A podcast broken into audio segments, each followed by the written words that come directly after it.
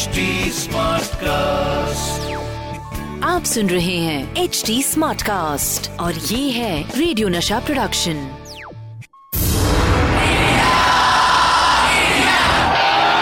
एक ऐसा प्लेयर जो जीत हासिल करने के लिए सिर्फ फैंटास्टिक विकेट कीपिंग ही नहीं बल्कि विकेट के पीछे कुछ विकेट हरकतें भी करते थे।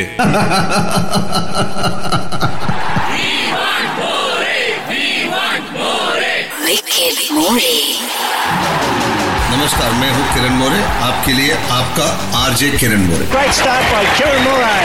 अपने विकेट के पीछे की विकेट कहानियाँ लेकर क्रिकेट जगत से नशा मास्टर स्ट्रोक होस्ट करने आ गए हैं the one and only jockey More उर्फ Kiran More, only on radio Nasha. फिर वही दीवानगी, ये दिल मांगे। हेलो, नमस्कार, मैं किरण मोरे। केम छो बदा। आज मैं रेडियो जॉकी बनकर आया हूँ नशा मास्टर स्ट्रोक पर। बस आप लोगों का साथ मिल जाए तो और मजा आ जाएगा। मिलके क्रिकेट की किस्से कहानियों की बाउंड्रीज लगाएंगे। 1 अप्रैल 1981 क्या हुआ था इस दिन, मैं आपको बताता हूँ। This day that year, Zimbabwe के फास्ट बॉलर मुलुलिका इंकाला का जन्म हुआ था आज ही के दिन। ये मशहूर हुए थे अपने इंटरनेशनल क्रिकेट की सेकंड बॉल पर। बहुत दिग्गज खिलाड़ी को आउट कर जो नाम था सचिन तेंदुलकर।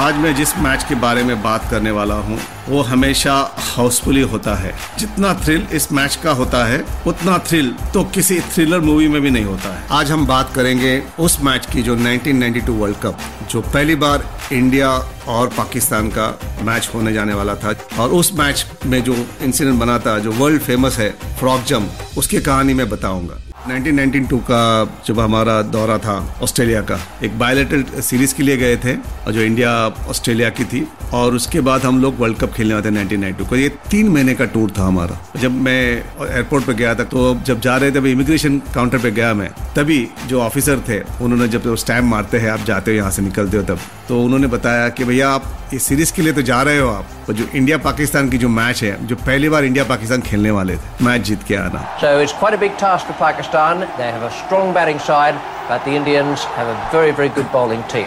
इंडिया पाकिस्तान का मुकाबला 1992 सिडनी पे खेला जा रहा था।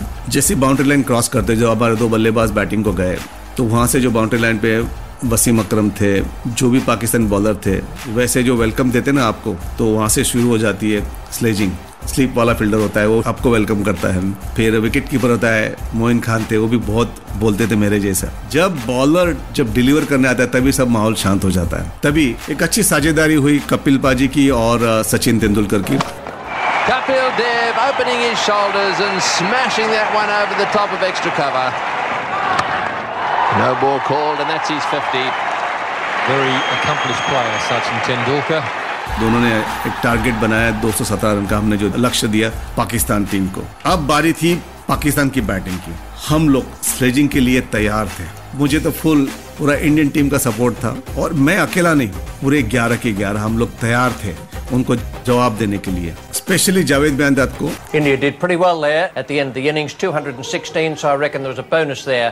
And Tendulkar once again with his 54 not out in tremendous form, and that partnership with Kapil Dev could be the match winners. और बारी थी पाकिस्तान की बैटिंग की। एक साझेदारी बनी थी जावेद और अमिर सोहेल की, और अमिर सोहेल ने शुरू किया था इंडियन टीम प्लेयर्स को स्लेजिंग करना। और जब जावेद बल्लेबाज करने आए थे तो मुझे जाते जाते बोल गए, अबे किलन हम लोग ये रन आराम से बनाएंगे। तो मैंने बोला जावेद पहले बैटिंग तो करो आप, फिर देख लेंगे आपको हम। काफ़ी कुछ बातें हुई और मैंने ग्लव्स मुंह पे रख के जो शुरू की स्लेजिंग जावेद मियांदाद को। मैं ऑन एयर तो बता नहीं सकता हूँ कि क्रिकेट में जो आप लिप रीडिंग कर सकते हो, जो सुनने वाले हैं मेरे दोस्त, दोनों देश हमेशा लैंग्वेज में माने जाते हैं। उनको सिंधी भी आती है, गुजराती भी आती है, पंजाबी भी बोलते हैं, उर्दू भी बोलते हैं, हिंदी भी बोलते हैं, तो दोनों टीम को ये लैंग्वेजेस आती है।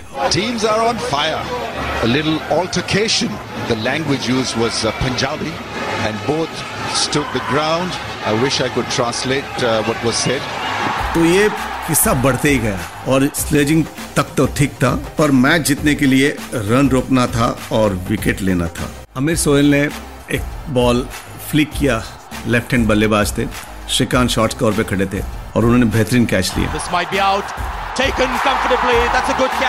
और जब अमिर सोहेल आउट हुए तो दबाव बढ़ते गया जावेद मियांदाद पर, क्योंकि एक साझेदारी थी वो टूट गई और उसके बाद जो जावेद मियांदाद पे जो डॉट बॉल का प्रेशर था वो बढ़ते गया, क्योंकि उनको लगा कि हम लोग आराम से मैच जीत जाएंगे। जावेद को एक इश्यू था जो बैक प्रॉब्लम था, जो मैंने उसके पहले वाले मैच में देखा था, ऑस्ट्रेलिया और पाकिस्तान के मैच जब हुई थी उसमें उन्होंने 50 रन बनाए थे। तो उस मैच में उन्होंने जो रन बनाए थे शॉर्ट थर्ड मैन पे बनाए थे और फाइन लेग पे बनाए थे, और मैंने उनको देख लिया था कि इनके जो आगे वाले स्ट्रोक पे रन नहीं बन रहे थे। तो मैंने सारे बॉलर्स को बताया कि इसको जितना बॉल आगे डालोगे उनको ज़्यादा तकलीफ होगी। तो जितने बॉल आगे डाले हमने तो उनके बॉल 30 यार्ड के बाहर भी नहीं जा रहे थे। तो जो हमारे फील्डर्स थे आगे जो उन्होंने काफ़ी रन रोके, तो वो दबाव बढ़ते गया जावेद पर। इस बीच में जब इमरान खान बल्लेबाजी करने आए और जावेद बल्लेबाजी साथ में कर रहे थे, तो जावेद मियांदाद ने एक बॉल कवर्स में खेला और मैं भाग के गया और मैंने थ्रो किया वेंकटपति राजू के हाथ में और रन आउट हो गए Imran Khan. Pakistan captain is walking back accompanied by the duck. Pakistan a 5 for 130 and in some trouble. जब इमरान खान आउट हो चुके थे और उसके बाद जावेद मियांदाद जो हमारे जो प्लानिंग हो रहा था, जो मेरे बॉलर को बोल रहा था सिर्फ आगे बॉल डालो, तो जावेद पे और दबाव बढ़ते गया। रन नहीं निकल रहे थे तो जो फ्रस्ट्रेशन में जावेद मियांदाद काफी कुछ मुझे बोलते थे, मैं भी उनको बहुत बोल रहा था। विकेट जैसे मेरा एडवांटेज था कि मेरे हाथ में ग्लव्स थे, मैं मुंह पे ग्लव्स रखता था और उनको जो कुछ बोलना था बोल देता था। एक रनआउट की अपील हुई थी, मैंने जंप करके पेल्स मैंने निकाले थे स्टंप पे से और जावेद मियांदाद ने वो देखा मुझे कि मैंने कैसे किया और एक्साइटिंग में और दबाव में आके जावेद ने क्या किया, वो फ्रॉग जंप की शुरुआत की। मुझे पीछे से चिल्लाए, किरण देख तेरी जंप कैसी दिख रही है, you know? And Javed will just make his point now and say, hang on a moment, son, and excuse me, Mr. Moray, would you mind not talking while I'm facing up? And not out is the final decision. Yes, he's never stuck. वो frog jump मेरा imitate किया उन्होंने और उसमें मैंने देखा कि David shepherd थे जो अंपायर थे, बहुत ही बेहतरीन अंपायर थे। वो भाग के आए और आके जावेद मियांदाद को वार्न किया कि भाई Javed, if you do it again I will throw you out of this match. और उसके साथ मेरे कप्तान अजहर उद्दीन वो भी आए, उन्होंने भी कंप्लेंट की दोनों अंपायर को और दोनों अंपायर ने उनको वार्न किया, if you do it again will throw you out of the match, this is not on. आज भी आप इंटरनेट पे देखोगे, आज वही पिक्चर दिखता है, वही वीडियो दिखता है जो मैं चल रहा हूँ और पीछे मेरे जावेद मियांदाद फ्रॉग जंप करते हैं। और हर वर्ल्ड कप के टाइम ये पिक्चर हमेशा पेपर में आता है और इसकी बातें होती है और मुझे भी बुलाया जाता है टीवी पे कि भी ये क्या हुआ था एक्चुअली। भाई इस बार तो मैं रेडियो नशा पे आपको ये सुना रहा हूँ। उम्मीद है आपको ये पहला एपिसोड मेरा पसंद आया। आगे और ऐसी कहानियाँ आपको सुनाने में आने वाला हूँ। सुनते रहिए नशा मास्टर स्ट्रोक